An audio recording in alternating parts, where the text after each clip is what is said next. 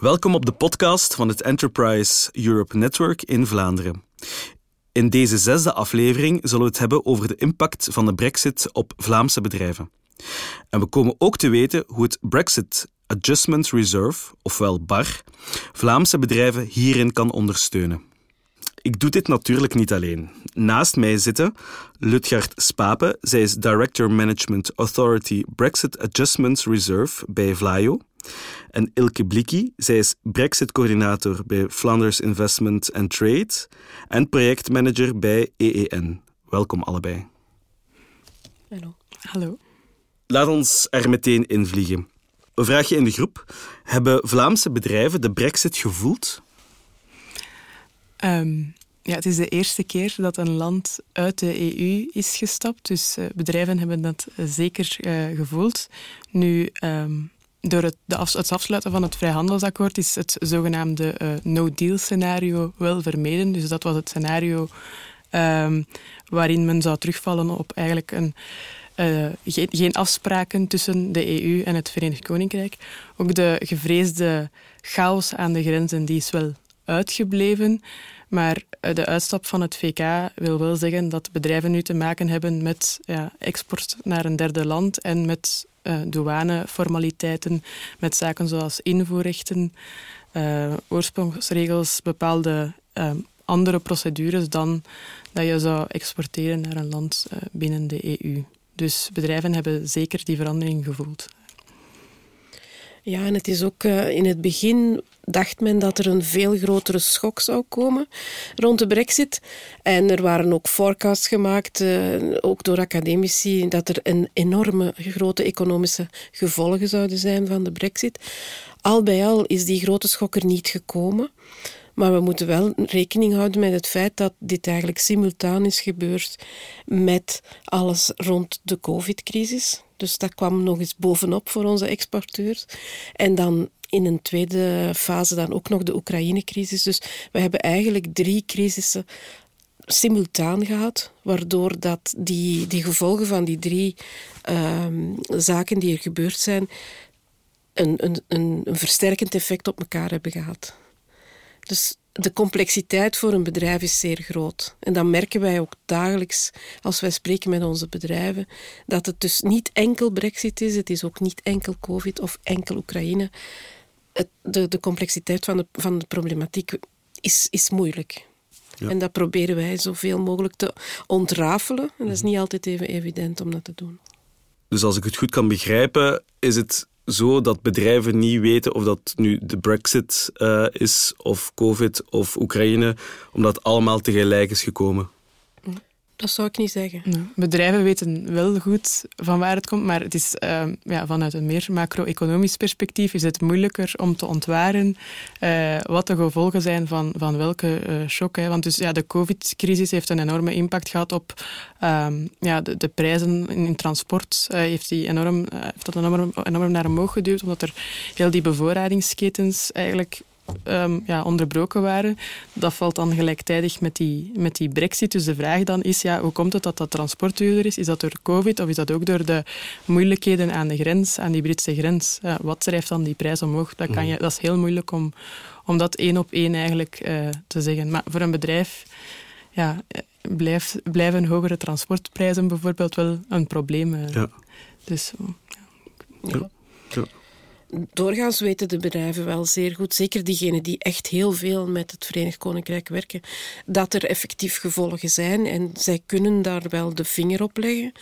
Maar toch blijft het, eh, blijft het moeilijk omdat het ook verstrengeld is met elkaar.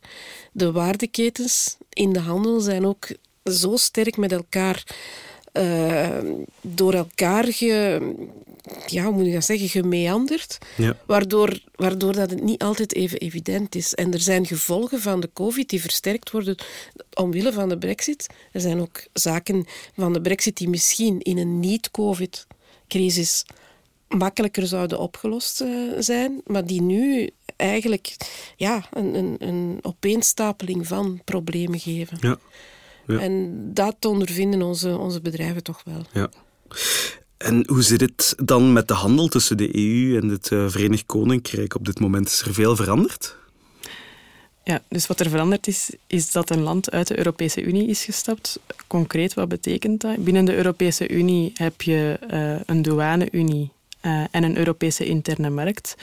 Een douane-unie houdt in dat, er, dat hij eigenlijk ja, de goederen de grenzen kan oversturen zonder dat er douaneformaliteiten uh, vervolledigd moeten, moeten worden. Um, de interne markt, de Europese interne markt, um, dat, dat wil zeggen dat je eigenlijk een soort eengemaakte regelgeving hebt, waardoor bedrijven eigenlijk dezelfde regels dienen te, te volgen, maar waardoor je eigenlijk ook heel gemakkelijk je producten kan verkopen in een ander land. Um, als een land er, er, eruit stapt, uh, ja, door die uitstap, er is wel een handelsakkoord, dus twee jaar geleden is er uh, dat, dat vrijhandelsakkoord wel afgesloten, maar in de praktijk heb je wel douaneformaliteiten, heb je uh, zaken zoals in, invoerrechten waar je wel rekening mee moet houden. Want bijvoorbeeld in dat handelsakkoord kan je goederen van Europese origine wel uh, verhandelen zonder uh, tarieven, maar je moet wel bewijzen dat die goederen uit, uit de EU komen. Dus als je goederen eerst bijvoorbeeld aankoopt buiten de EU en je verkoopt die terug door, dan moet je, wel, of je, dan moet je klant wel tarieven betalen. Ehm, dus ja, in de praktijk, waar bedrijven eigenlijk voordien enkel uh, bijna rekening moesten houden met transport, moeten zij nu rekening houden met douaneformaliteiten, douaneadministratie. Um, dat kost tijd, dat kost, dat kost geld, dat is heel wat administratie die in orde gebracht moet worden. Bedrijven kunnen dat zelf doen, bedrijven kunnen dat ook uitbesteden, maar dat kost allemaal uh, meer geld. Uh, dus ja, op zich, de, de handel is wel veranderd. Anderzijds zien wij ook dat heel veel bedrijven wel nog die markt blijven bewerken. Hè. De, UK is, of het Verenigd Koninkrijk is uh, jarenlang onze vierde exportmarkt geweest. is onze een buurland. Een heel interessante markt ook om naar te exporteren. Omdat het toch een hele grote markt waar dat vaak nicheproducten uh, ja, al veel vroeger in, ingang vinden dan bijvoorbeeld in België. Ja. Uh, dus wat dat wij ook wel zien in de praktijk is dat ook heel veel kleinere bedrijven toch die stap wagen en niet uh, alle handel hebben opgezet. Zij, zij, zij lezen zich in, zij werken zich in, zij vragen raad, onder andere aan ons. Uh, en zij blijven ervoor gaan, dus dat, dat mag ook gezegd worden. Ja, ja, ja. Ja, en het, het, ligt soms in hele kleine dingen. Ik had vorige week een, um, een klant, dat is eigenlijk een muzikant, een drummer. En die zei, ja, ik kan met mijn eigen drumstel geen concerten meer gaan geven in het Verenigd Koninkrijk, omdat één van, van de, uh, de drums, daar is een, een exotisch hout in gebruikt, waarvoor ik te hoge importtaxen moet betalen in het Verenigd Koninkrijk. Dus elke keer als hij een concert geeft in het VK moet hij daar een instrument huren, ofwel zit hij met een verhoogde prijs van, uh, van inkomsten, van, van uh, import, waardoor dat hij dan ook natuurlijk naar zijn klanten toe een hogere fee moet vragen als hij wil deelnemen aan een concert. Dus het, het zijn zo hele kleine zaken die bij ons komen, waarvan wij eigenlijk zelf soms ook zeggen van, ah ja, inderdaad, het is logisch. Ja, ja. Je voert iets uit naar een ander land. Daar zijn andere wetten en regels dan we gewend waren binnen de interne markt. Mhm. Maar je staat daar niet altijd bij stil. Het is pas als er een concreet voorbeeld komt dat je, dat je echt beseft er is effectief een verschil. Ja, ja. Hetzelfde met, uh, met alles wat met visa te maken heeft. Dus binnen de EU kan je eigenlijk uh, gaan en staan waar je wil. Nu moet je, als je iets ter plaatse een dienst wil gaan verlenen, kan ook muziek zijn, kan, kan iets anders zijn, moet je echt nagaan, mag ik dat daar gaan doen? Wordt, staat dat opgenomen in het mhm. akkoord? En val ik eventueel on, onder de uitzonderingsmaatregelen? Moet ik geen visum aanvragen? Maar dat zijn zaken die ervoor gewoon konden doorgaan. En nu moeten bedrijven daar opeens bij stilstaan. Um, ook ja, heel wat administratie in orde brengen. Maar dat hangt heel hard af van ja, welke soort dienst je bijvoorbeeld uitvoert of in welke sector je je bevindt. Uh, want voor elke, elk type van activiteiten gelden er bij wijze van spreken andere, andere regels. Dus uh, iedereen moet gewoon even stilstaan voor ze, voor ze richting het VK vertrekken. Ja, ja, ja. Mag het en kan het? En, en, en welke documentatie moet ik uh, mee hebben? Uh. Dit brengt me eigenlijk naar uh, mijn volgende vraag. volgend jaar viert de EU dat het al 30 jaar als een single market functioneert. Is de brexit een domper voor dit jubileum? Een, dom, ja, een domper. Ik denk dat we in de praktijk kunnen merken dat alles voor bedrijven veel moeilijker is geworden. Dus ik denk dat het ons wel geleerd heeft, of dat het veel bedrijven geleerd heeft, dat handel binnen de EU toch wel relatief uh, eenvoudig is. Ja, ehm, ik zie eigenlijk die verjaardag eerder als een opportuniteit, Mhm. omwille van het feit dat je, omwille van de uitstap uit het VK, merkt dat een interne markt toch wel zijn voordelen heeft. Ja. Eh, veel bedrijven hebben nu ondervonden wat het verschil is, Mhm. waardoor het ook eh, weer kansen biedt om de interne markt te gaan versterken. De waarde van de interne markt wordt toch wel op een andere manier gewaardeerd nu, denk ik, dan voor de uitstap van het VK. Ja.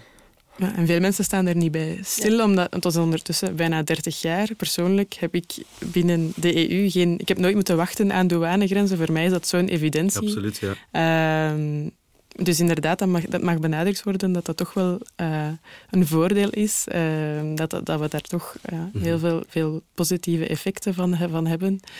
Ehm, en mensen beseffen dat niet, dat niet meer. Dus wij hebben ook veel vragen van bedrijven eh, die eigenlijk de reflectie niet maken van de regels zijn nu anders. eh, en die dan Ja. zeggen, maar dat kan toch niet? Het, kan, het is onmogelijk. Eh, hoe kan dat nu een land dat zo dicht bij, bij, bij ons is, dat je daar al die regels voor Ja. moet vervolledigen? Maar dat is nu ja, het effect van, van de brexit. En kan je zo'n voorbeeld geven, misschien? Goh, een voorbeeld, ja, als dan, dan kan ik teruggaan naar eh, de, de visa-vragen. Je hebt echt letterlijk mensen die eh, met hun werkmateriaal in het busje aan de grens eh, staan en dus Ja, zich ja. niet hebben voorbereid, omdat ze er omdat het voor hen... Automatisme. Ja, het is een automatisme. Ze hebben er niet over nagedacht. En ze staan dan vast en ze worden gecontroleerd en ze mogen eh, terugkeren. Amai.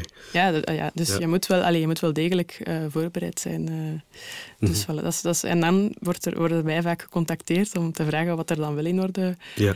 gebracht moet worden. Maar in sommige gevallen is dat dan al te laat, want dan hebben ze daar al eens gestaan. Ja. Ja. Het is al twee jaar sinds de officiële brexit. Kan ik daaruit concluderen, als ik jullie verhalen hoor, dat eh, de brexit volledig voltooid is?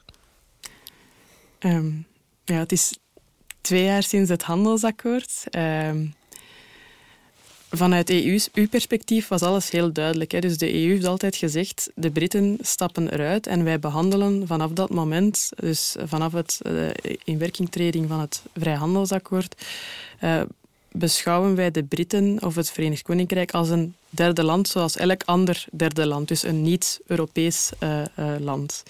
Omgekeerd, eh, in, in 2020 had het VK voorzien om niet alle invoereisen in één keer door te voeren. Dus ja, zij hadden niet dezelfde aanpak als de EU. En zij hadden dan besloten om gefaseerd te werken. Dus zij gingen eigenlijk al die invoereisen o- ja, in de loop van 2021 doorvoeren. Nu, dat, is, dat bleek in de, in de praktijk bleek dat niet haalbaar. Dus een aantal zaken eh, hebben zij uitgesteld. En, en zijn al een paar keer uitgesteld eh, geweest.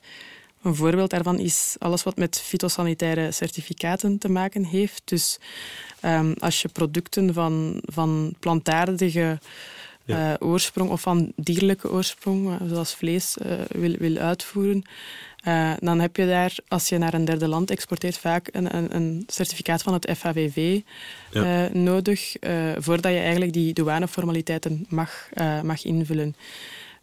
Richting het VK is dat nog altijd niet in, in voegen. Ehm, Oké. dus dat is een van de voorbeelden. Dat is, dat is ondertussen al drie of vier keer uit, uitgesteld. Oké. Ehm, Dus momenteel is het niet mogelijk om die dingen...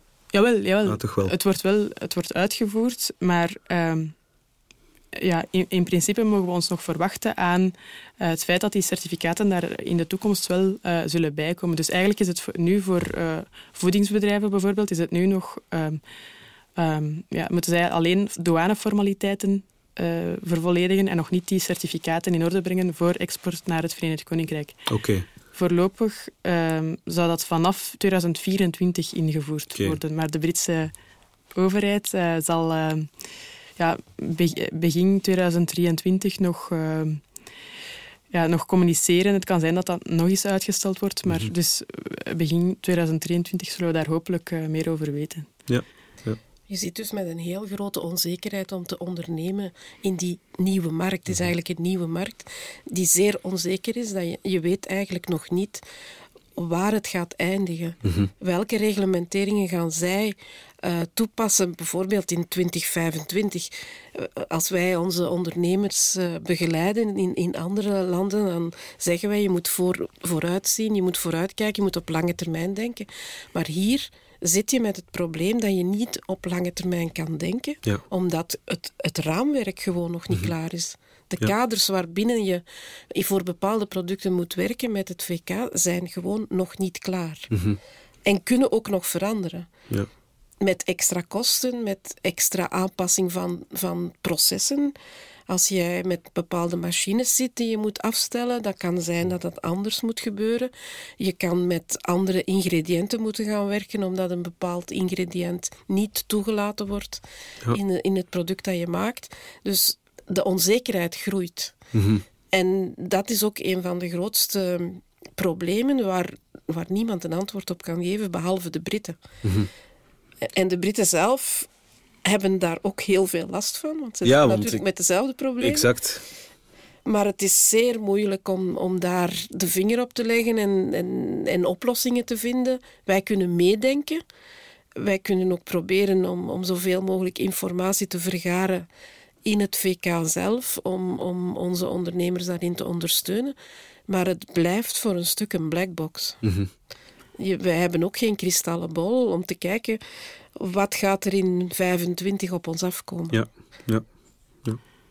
onzekerheid is niet goed voor uh, ondernemers. Hè. Maar ja, dus nu in de facto is het eigenlijk voor uh, ja, uitvoer vanuit de EU is het eigenlijk nog uh, ja, gemakkelijker dan het eigenlijk zou, zou, moeten, zou moeten zijn. Zou moeten zijn wat dat wij ook vaststellen in de praktijk. En, en dan heb je de deadlines worden telkens uitgesteld. Maar ik weet niet of, of jullie dat je kunnen herinneren. Dus ook voor het handelsakkoord was er altijd zo'n dreiging, no deal, deal. En het leek altijd alsof die relatie helemaal eh, op springen stond. Uh, nu ook, die deadlines die worden voor verschillende producten telkens uitgesteld. Wij sensibiliseren daarover, maar bedrijven uh, bereiden zich eigenlijk niet meer voor, want ze moeten, het wordt altijd uitgesteld. Ja, ja. Dus er is ook een zekere brexit-moeheid uh, bij bedrijven. Dus het is ook wel een uitdaging om hen blijvend uh, te sensibiliseren daarover uh, en ervoor zorgen dat zij klaar zijn wanneer die zaken effectief in werking zullen treden. Dus ja. brexit-moeheid, dat is wel... ja. Dat is een, een term die, die, die in omgang is. Ja, Brexit is done, werd er heel veel gezegd, ook op tv en zeker door, uh, door de mensen in het VK. Maar wij hebben dan elke, elke keer de reactie als we elkaar zien van ja, maar uh, Brexit is not done. Hè. Wij moeten dus nog echt die alertheid hebben, want er gaan nog zaken veranderen. Ja. En elke dag komen er wel zaken naar boven eh, die, die nog gaan veranderen mhm. en waarvan wij ook nog niet weten ja. hoe het gaat lopen. Ja, ja, ja is misschien een gevaarlijke bijvraag. Uh, maar uh, denken jullie dat het mogelijk is dat de brexit gewoon teruggedraaid wordt?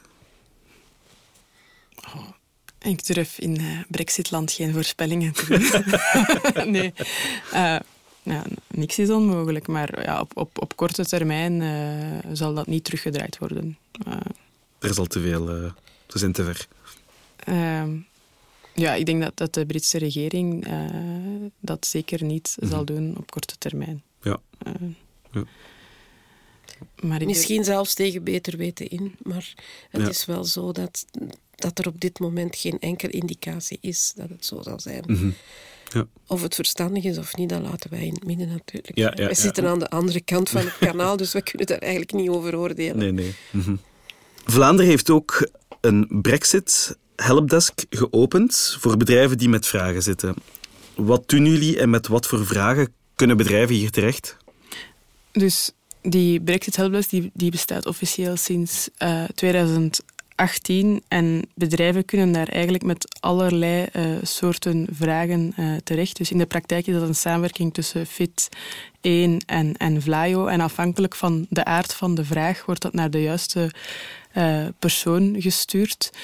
Ehm, in de praktijk um, zien wij heel wat algemene vragen van bedrijven. Bijvoorbeeld, ik wil exporteren naar het Verenigd Koninkrijk. Wat moet ik in orde brengen? Dus heel algemeen. Um, dan gaan we meestal in gesprek met bedrijven om te kijken wat voor soort bedrijf is het?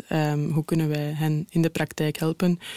In hoeverre hebben zij al kennis van export buiten de EU? Want je kan daar heel vaak parallellen trekken.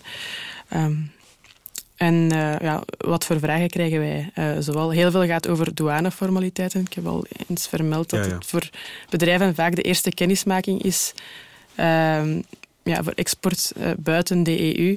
Als je al die procedures nog niet kent, dan is dat eigenlijk een beetje zoals een nieuwe taal aanleren. Ah, ja. Dus veel vragen over douaneformaliteiten, ook veel vragen over, over invoerrechten en oorsprongsregels. Dus dat zijn de regels waarmee je eigenlijk moet aantonen dat die producten van voldoende Europese origine zijn en waardoor je dus ook verminderde uh, invoerrechten uh, moet betalen. Heel veel vragen rond, rond uh, visa en, en ja, reizen naar, naar het VK ook. Um, ook BTW, want het BTW-stelsel binnen de EU is, is een specifiek stelsel. Dus door die uitstap heeft dat ook impact op bepaalde BTW-aspecten. ja. Um, ja. Voilà. Ja.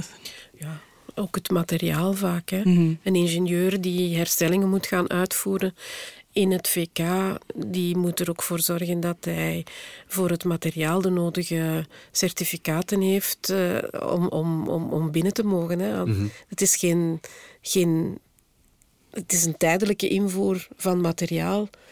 Niet om te verkopen ginder, maar om ginder te gebruiken. Dat, dat is een totaal andere manier van invoeren dan, dan dat je iets zou verkopen en meeneemt om daar te gaan verkopen.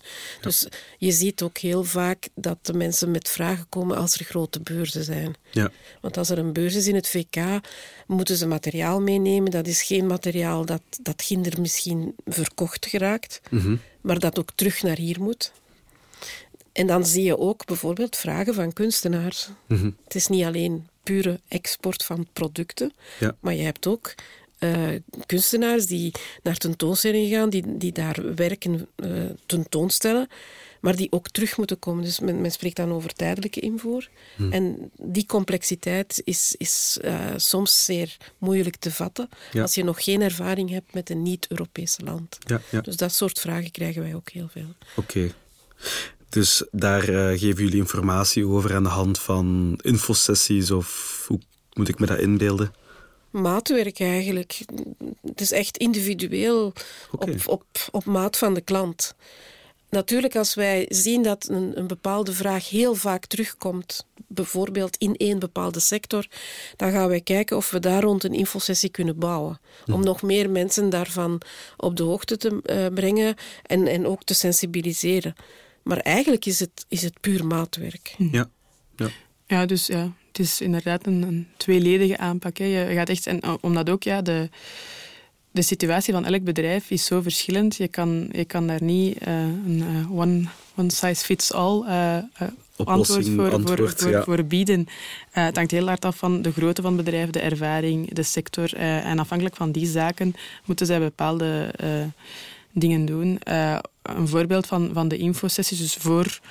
Uh, voor het eigenlijke handelsakkoord uh, gingen wij vaak ook wel uh, thematisch sensibiliseren op ja, douaneformaliteiten, die, het, het, het, het, principe van die oorsprongsregels en invoerrechten. Um, we hebben ook met verschillende sectoren samengewerkt om sectorspecifieke sessies te organiseren die dan ingingen op het, op het op het stukje van de sector. Dus bijvoorbeeld alles rond fytosanitaire certificaten voor, um, heel van belang voor de voedingssector, onder andere. Um, en dan sinds het akkoord ging dat dan... Oké, wat is het akkoord? Dan hadden we dat allemaal uh, gelezen en dan probeerden we dat te vertalen naar bedrijven toe. Dus wat is nu de, de praktische toepassing uh, daarvan? En dan ook afhankelijk van ja, de aankomende deadlines. Meestal organiseren we ook een sessie als er een, een deadline nadert. Meestal Um, als we die dan uiteindelijk organiseren op de dag zelf, uh, kondigt de Britse regering dan, uh, dan het uitstel aan. maar uh, dus, dus ja, op dat, dat vlak ja, doen wij eigenlijk wel, wel verschillende zaken. Waar wij ook bijvoorbeeld al infosessies over gegeven hebben, is over Access to Markets. Dat is mhm. een platform um, eigenlijk ontworpen door de Europese Commissie, waar bedrijven terecht kunnen voor alles wat te maken heeft met uh, ja, handel met derde landen. Dus alles mhm. wat uitvoer en invoer betreft uh, met landen buiten de EU. En als je daar uh, ja, vragen hebt over bepaalde procedures, kan je daar aan de hand van je goederencode echt heel uh, gedetailleerde informatie krijgen. Dus dat is echt wel een hulp uh, voor heel wat bedrijven. En wij proberen daar ook uh, dat zoveel mogelijk uit te leggen, zodat zij dat ook zelf kunnen begrijpen ja. en daar zelf mee aan de slag kunnen. Ehm, ja. Um, en nu binnenkort ehm, gaan wij ook ja, dus twee jaar het, het twee jaar uh, vrijhandelsakkoord vieren, bij wijze van spreken. Dus dan binnenkort in, in januari zijn er een reeks infosessies rond ja, twee jaar vrijhandelsakkoord. Waar staan we? Wat, wat, mogen we nog verwachten in de toekomst? in de mhm. mate dat je daar al iets kan over zeggen. Um, en dan gaan wij ook ja, de financiële oplossingen die de, die de overheid voorziet, ook daar toelichten. Ja. En daarnaast gaan wij nog ja, in 2023 ook nog inzetten op een aantal heel thematische infosessies rond bijvoorbeeld douanevergunningen, rond accijnzen, e-commerce, omdat we daar ook heel veel vragen over krijgen, waar we dus heel diepgaand op bepaalde topics uh, ingaan. Ja, um, ja, ja. oké. Okay. Het is dus duidelijk dat de brexit voor wat kopijn heeft gezorgd voor veel bedrijven. Maar gelukkig zijn jullie er uh, om te helpen. En niet alleen met infosessies, maar ook met financiële ondersteuning. Um, kunnen jullie dat toelichten? Ja, het is dus zo dat er een aantal steunmaatregelen vanuit de Europese Unie ook uh, voorzien zijn via de Brexit Adjustment Reserve. Het is een speciaal fonds om bedrijven en andere organisaties te helpen die een negatief effect van de Brexit hebben ondervonden. De bedoeling is dat daar mee uh, gekeken wordt hoe zij hun situatie, hun positie naar, de, naar, de, naar het VK toe kunnen verbeteren om zich aan te passen aan het nieuwe normaal. Dat is één aspect daarvan, maar ze kunnen bijvoorbeeld ook projecten hebben om te gaan diversifiëren in hun markten. Want er zijn voor bepaalde producten is het wel zo dat de Britse markt niet noodzakelijk nog een interessante markt is. Of niet voldoende groot is met alle kosten die er nu bij komen om, om daar op te blijven overleven. Ja. Dus eh, de bedoeling van het fonds is dat je een project indient waarmee dat je je bedrijfsprocessen kan aanpassen, waarmee dat je naar een diversifiering van markten kan gaan, uh, waar, waarmee je misschien bepaalde certificaten en vergunningen die je in het VK nodig hebt, kan uh, aankopen. Of opleidingen volgen. Er zijn heel wat mensen die uh, aan ons een steunmaatregel hebben gevraagd en ook subsidie hebben gekregen om opleiding voor hun bedrijven uh, te verzorgen in het nieuwe normaal. Bijvoorbeeld een, een bedrijf dat nooit buiten de EU heeft gewerkt, mhm. moet al die douaneformaliteiten leren, moet ook al die terminologie leren, die handelingen die daarbij komen kijken.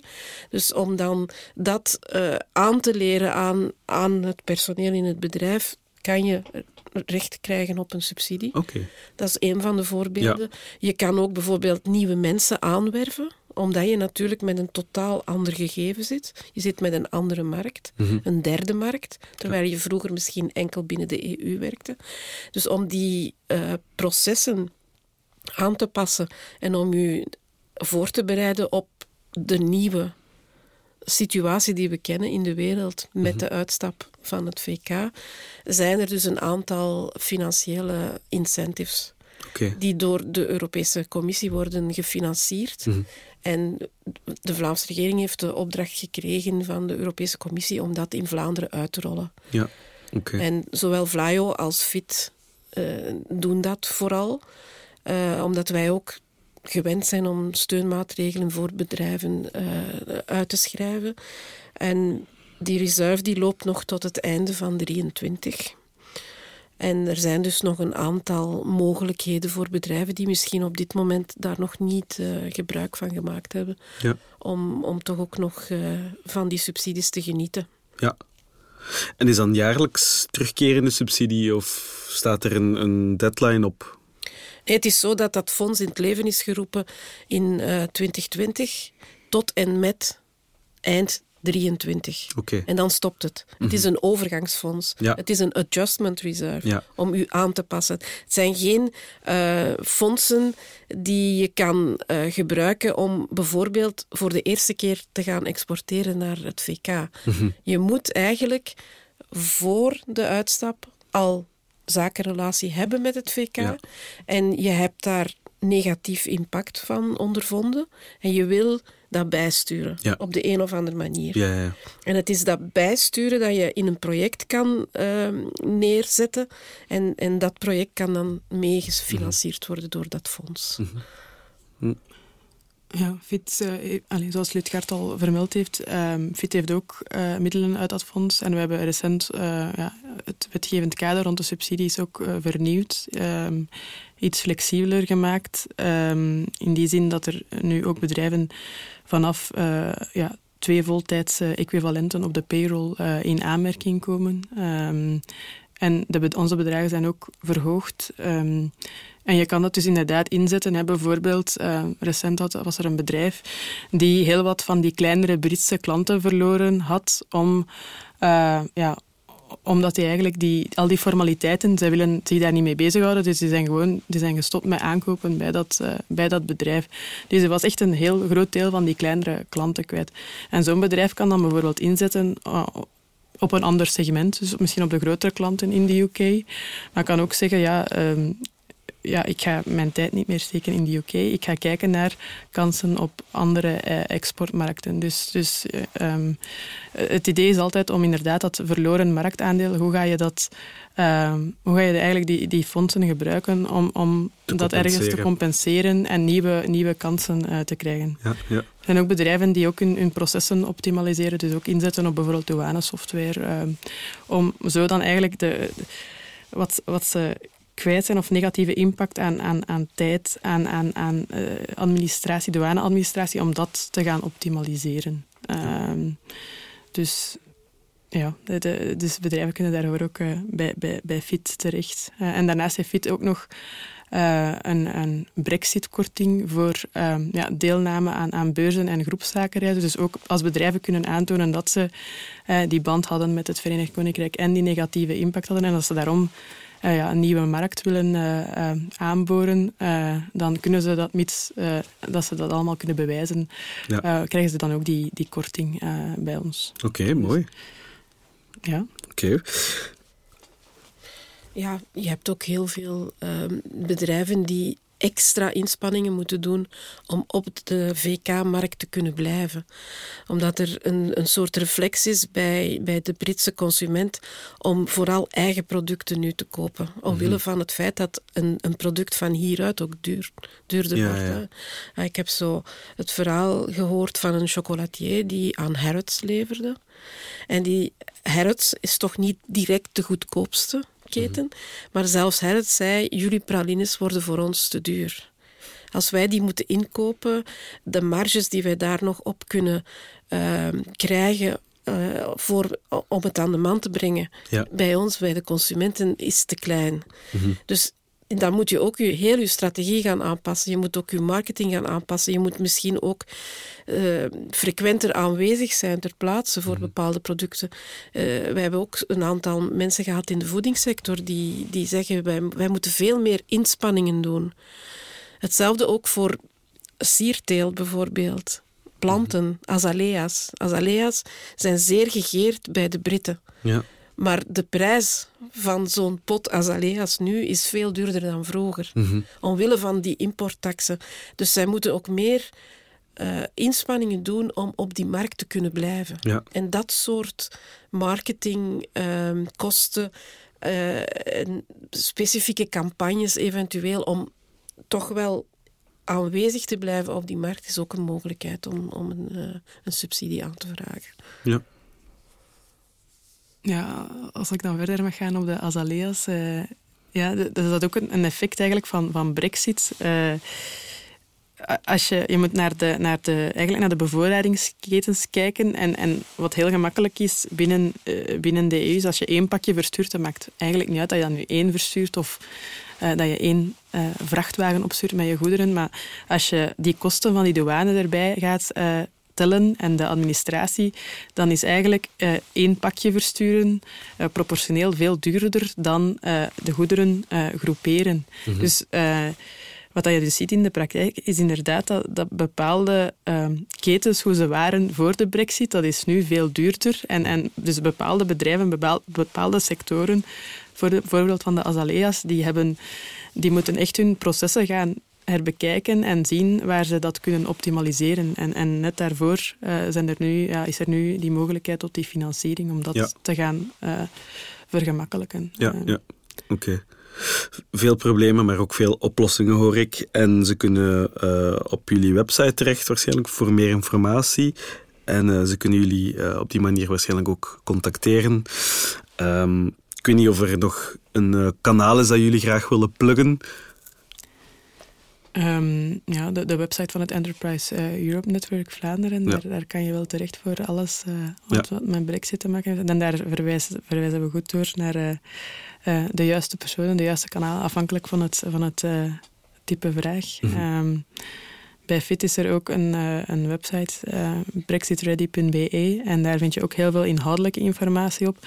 Maar als bedrijven ja, maatwerk willen, of als ze echt gedetailleerde antwoorden willen, ondersteuning willen, uh, en een gesprek met ons, dan kunnen ze gewoon ja, uh, bij, bij FIT ook terecht, bij Brexit uit fitagency.be. Maar kunnen ze ook op de website van Enterprise Europe Network terecht. Kunnen ze ook uh, bij, bij Vlaio terecht. Dus ja, ja, wij werken heel goed samen en afhankelijk van het type vraag sturen wij. Wordt doorgewezen door, naar de juiste partner. Ja, Oké, okay, perfect. Dan zijn we aan het einde gekomen van deze aflevering. Ik wil jullie hartelijk bedanken voor jullie deelname en voor jullie ja, toch, toch veel informatie dat jullie hebben gedeeld uh, op uh, ongeveer 25 minuten. Uh, en aan de luisteraar, vond je deze aflevering interessant? Vergeet dan zeker niet te abonneren om de volgende afleveringen niet te missen.